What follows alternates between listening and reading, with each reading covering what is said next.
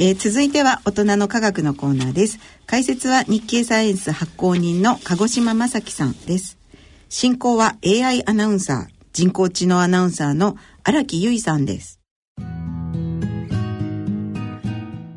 大人の科学のコーナーの進行役 AI 人工知能アナウンサーの荒木由衣です。ご解説いただきますのは日経サイエンス発行人の鹿児島正樹さんです。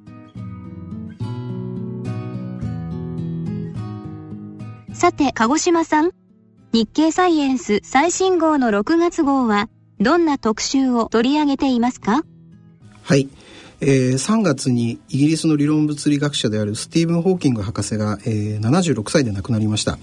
えー、6月号ではですね、えー、急遽予定を変更しまして、えー、ホーキング博士の特集を組みました。えー、ご存知のようにですね、えー、ホーキング博士は、えー、筋肉が次第に衰える ALS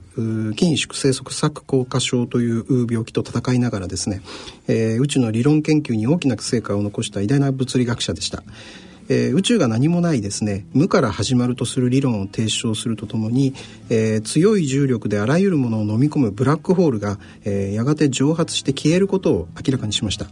またあの一般の人にも宇宙論を分かりやすく伝えることにも取り組まれて、えー、ホーキング宇宙を語るという書籍は世界的なベストセラーになりました。簡単にホーキング博士の経歴をご紹介いただけますか？はい、えー、博士はですね、えー、1942年にイギリスのオックスフォードで生まれました。えー、子供の頃の成績は振るわなかったそうですが、えー、理科系の才能は幼少より認められていたそうです。で博士自身はですね、えー、物理学と天文学は私たちがどこから来てなぜここにいるのかを理解できる希望を与えた。私は宇宙の深淵を見通したかった。というふうに考えていました。で博士はですねオックスフォード大学で学んで、えー、卒業後は、えー、宇宙論を学ぶために、えー、ケンブリッジ大学の大学院に進みました。えー、宇宙論の研究者でありますデニス・シアーマ博士のもとでですねアインシュタインの一般相対性理論の数理的研究に取り組みました。でホーキング博士は、えー、位相幾何学を一般相対性理論に応用しまして、えー、宇宙の過去には必ず特異点というものがあったことを、えー、アインシュタイン方程式の解の性質として証明しました。えー、かつて得意点があったということはですね宇宙は無限の過去から存在したのではなくて、えー、ビッグバンのような始まりがあったことを意味します、えー、これがホーキング博士の1966年の博士論文となりましたえー、博士は、えー、1970年にもですねビッグバンの数学的な証明の論文を発表しまして、まあ、宇宙論の研究に多大な影響を与えまして、えーまあ、こうした業績によりましてケンブリッジ大学の終身フェローに選ばれました。ホーキング博士はブラックホールの研究でも有名ですよね。はい。えー、博士は、えー、ブラックホール研究の黄金時代と呼ばれる1960年から70年代初め、えー、をですね、えー、牽引した一人でした。えー、1970年代はブラックホールのエントロピーであるとか、えー、そこからの放射など、えー、ブラックホールの重要な性質を次々に発見しました。えー、日経サイエンス6月号の特集ではですね、えー、東京大学かぶり数物連携、えー、宇宙研究機構の村山仁志機構長へのインタビューとか、えー、それからアメリカのカリフォルニア工科大学の大栗博かぶり冠教授の機構それから、えー、ちょうど今から41年前1977年に34歳でサイエンティフィック・アメリカン誌に寄稿した、えー、ホーキング博士の記事を紹介しています。東京大学のかぶり研究機構の村山機構長はどのようなお話をされているのですか？はい、えー、村山機構長はですね、えー、ホーキング博士は何か問題を解いたというよりもですね、えー、問題を提起した研究者というふうに語っています。えー、ビッグバンで宇宙は始まりましたが、えー、その宇宙の始まりに遡ると宇宙はギュッとこう一点に押しつぶされます。でそこは得意点と言いまして、えー、アインシュタインの一般相対性理論が破綻しまして、えー、今の物理法則が成り立たないことをホーキング博士は証明しましたでその結果ですね今の理論をですね超えた何らかの新しい理論が必要になりましたけれども、えー、ホーキング博士はですね一般相対性理論とそれからミクロの量子力学この2つの融合が必要だということをはっきり示したことが、まあ、博士の業績の一つだというふうに村山先生は指摘しています。でその後あのホーキング博士はですね実際に量子力学と一般相対性理論が融合した時に何が起きるかを研究しまして、えー、ブラックホールが蒸発することを発見しました。えー、ブラックホールはそれまでは冷たい、まあ、死の天体と考えられてきましたけれども実は熱を持つ天体であり、えー、表面から粒子を放出して最終的には蒸発してなくなると博士は主張しました。えー、村山先生によりますと、えー、この考え方はものすごく衝撃的なことだったそうです。でブラックホールにつきましてはですねブラックホールの情報問題というテーマがあります。でこれはどういうことかと言いますと例えばブラックホールに本を投げ込んだとすると本はブラックホールの内部にとどまっているには問題がないんですけれども、えー、ホーキング博士が主張するように消えてしまうとなるとですね本の情報はですね一体どこに行ってしまったのかという疑問が湧きます。でこれは物理学の基本原理としまして、えー、情報は保存される量でありなくなってはいけないわけです。でこの情報の問題というのは物理学の根本を揺るがす指摘でありまして、えー、理論物理学の中心的な研究テーマなもんですから現在も議論がつきません。えー、このため村山先生は、えー、ホーキング博士はいわば池の中に大きな石を投げ込んで物理学者を驚かせたようなもんだと。私たちは、えー、博士が、えー、提示した問題を100年かけても考え続けなければいけないというふうに話しています。わかりました。一方カリフォルニア工科大学の大栗先生は気候でどのようなことを書かれているのですか？はい。大栗先生はですね、えー、理論物理学者には2つのタイプがあるというふうにおっしゃってます一つは、えー、抽象的概念的な思考に長けている人。それからもう一つは具体的な問題を解くための数理的な技術に長けている人。この2つのタイプがあるそうなんですけれども、えー、ホーキング博士は大胆な発想と、えー、概念的な思考とともにそのアイデアを最後まで突き詰めることのできる強靭な数理技術を併せ持つ稀な科学者だった。そういうふうに評しています。であの宇宙の特異点定理の証明であるとかそれからブラックホールの蒸発を予言したホーキング放射の論文はとりわけ秀逸な論文で、えー、小栗先生は読み返すたびに以前は気づかなかった新しいアイデアが見つかるというふうに書いています。え、特に小栗先生はそのホーキング放射は過去半世紀の物理学において最も偉大な発見の一つでありその後の物理学の発展に大きな影響を与えたというふうに評価しています。で大栗先生はですねホーキング博士のその学問上の業績だけでなく人柄生きるエネルギーにあふれた人柄についても紹介しています。えー、ホーキング博士が、まあ、あの世の中に広く知られるようになった、えー、大きな理由の一つというのは博士の障害と言われてます。えー、博士は21歳の誕生日の直後に ALS の診断を受けまして、え、余命数年との宣告を受けました。えー、しかしこの風に負けることなくですね、えー、宇宙を理解するための、えー、最も基本的な問題に取り組んだ物理学者でした。えー、大栗先生はですね1985年、えー、京都大学の大学院生だった時にホーキング博士の講演を聞く機会があったそうです。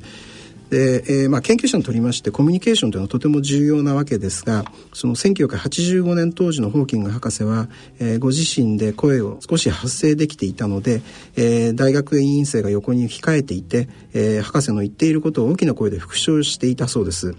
でその後博士は声を失いまして、えー、それ以来音声シンセサイザーを使って意思の疎通を行うことになりました。あの ALS という病気はどんどん体が動かなくなっていく難病なんですけれどもホーキング博士はそんな困難に直面したにもかかわらず、えー、ケンブリッジ大学の教授としてですね多くの学生を指導されました、えー、博士のもとからは博士号の取得者が40人、えー、それらの学生が教授になってさらにその指導のもとで博士号を取得したいわゆる孫学生が188人に達するそうです。なるほど。ホーキング博士はカリフォルニア工科大学ではどのように過ごされていたのですか？はい。えー、大栗先生によりますとですね、えー、博士は1970年代の前半から、えー、亡くなる数年前までほぼ毎冬の数ヶ月をアメリカのロサンゼルスの郊外にありますそのカリフォルニア工科大学で過ごされていました。で大栗先生はですね2000年にカリフォルニア工科大学の教授に着任されまして、えー、それからは毎冬ホーキング博士に会う機会があったそうです。で博士はですねさまざまな人々と交流することが好きで学生主催のパーティーに参加したりとかですね、えー、研究者たちと夜のロサンゼルスにまあ繰り出したりもしていたそうです。あのとにかく重い障害にもかかわらずですね、えー、人生を満喫しようとするエネルギーにあふれていたそうで、えー、1997年には南極を訪れましたし2007年には、えー、宇宙飛行士のための訓練施設で、えー、車椅子から降りて無重力状態を体験したりしています。で博士はとにかく精力的に活動されまして、えー、6年前のパラリンピックロンドン大会の開会式ではですねいかに困難な人生でも必ず達成できるものがある、えー、それから足元ではなく星を見上げよ好奇心を抱けというふうに語っていました。また話題の AI についてもですね、えー、完全な AI の登場は人類の終焉につながるというふうに述べていました。えー、何事につきましても意欲的で深い洞察力のある方でした。完全な AI の登場は人類の終焉につながる。のですね？鹿児島さんありがとうございました。さて次号7月号はどのような特集を予定していますか？はいえー、動物でもあり植物でもある小さな生命体を紹介する予定です。鹿児島さんありがとうございました。解説は日経サイエンス発行人の鹿児島正樹さん。進行は私 AI アナウンサーの荒木由衣でした。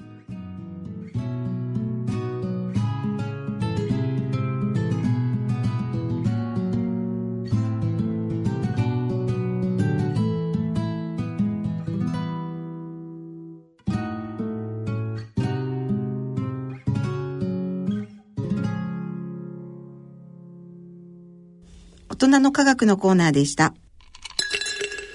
さて、ここで音楽をお聴きいただきましょう。お聴きいただきます曲は、2017年大人のバンド大賞グランプリ受賞曲、闇ロマの道のりです。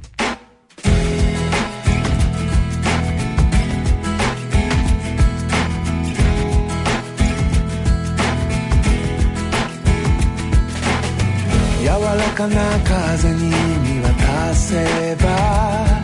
広がる緑の大地。涙輝く木漏れ日に祝福の鐘が鳴る。重ねてく日々が育んだ。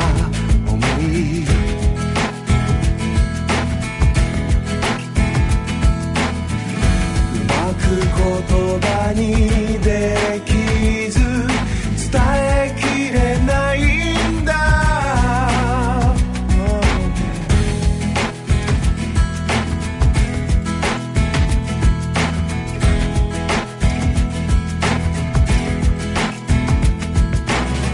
凍える冬を越え春に芽吹く真っ白な桜そうの風に揺れて果てしなく新しい道のりへと。触れる指先から伝わってく思い、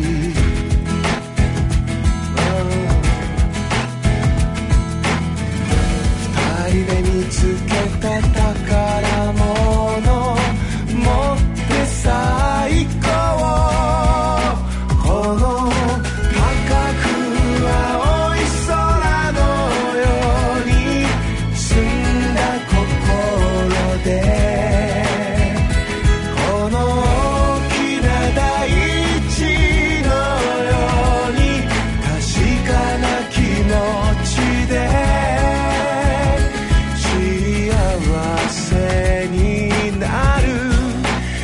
amén.